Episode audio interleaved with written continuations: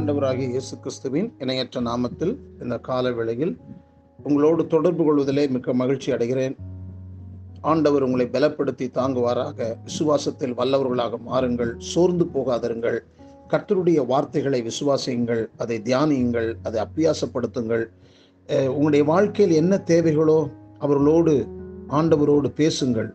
ஒவ்வொரு காரியத்தையும் ஆண்டவரிடத்திலே சொல்லுங்கள். ஆண்டவர் நிச்சயமாகவே உங்களை பலப்படுத்தி தாங்குவார்.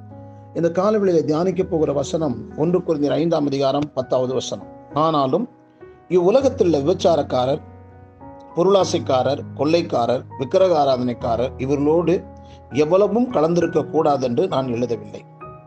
அப்படியானால் நீங்கள் உலகத்தை விட்டு நீங்கி போக வேண்டியதாய் இருக்குமே என்று எழுதப்பட்டிருக்கிற இந்த வசனத்தை நாம் சிந்திக்கலாம்.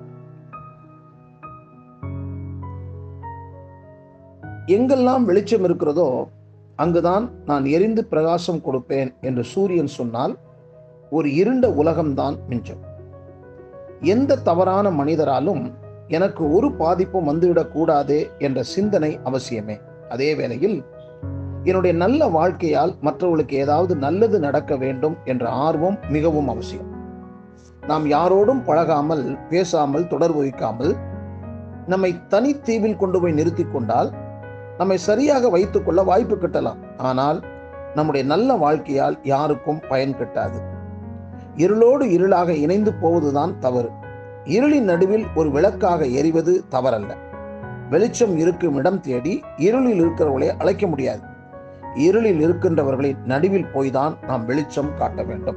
அதனால்தான் ஆண்டவர் சொன்னார் நீங்கள் பூமிக்கு உப்பு உலகத்திற்கு வெளிச்சம் என்று சொன்னார். வியாதியஸ்தர்களை விட்டு விலகி போய் வாழ்ந்தால் மருத்துவர்களின் ஆரோக்கியத்திற்கு நல்லதுதான். ஆனால் அவர் மருத்துவராகவே இருப்பதாலே யாருக்கும் பிரயோஜனம் இராது.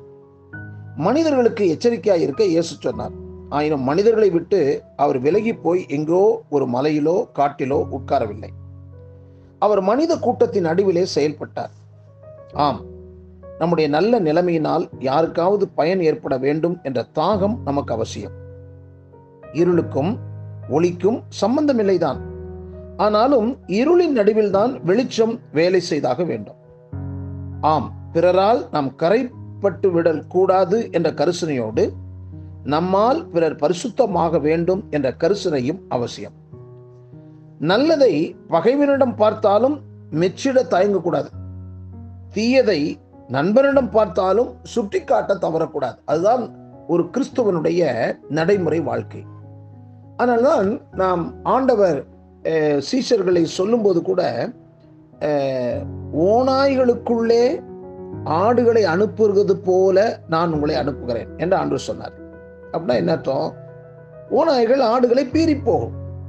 ஆனால் நாம் அவர்களுக்கு மத்தியிலே கிறிஸ்துவினுடைய தன்மைகளை கிறிஸ்துவின் சாயலை வெளிப்படுத்த ஆண்டவர் நமக்கு போதித்திருக்கிறார்.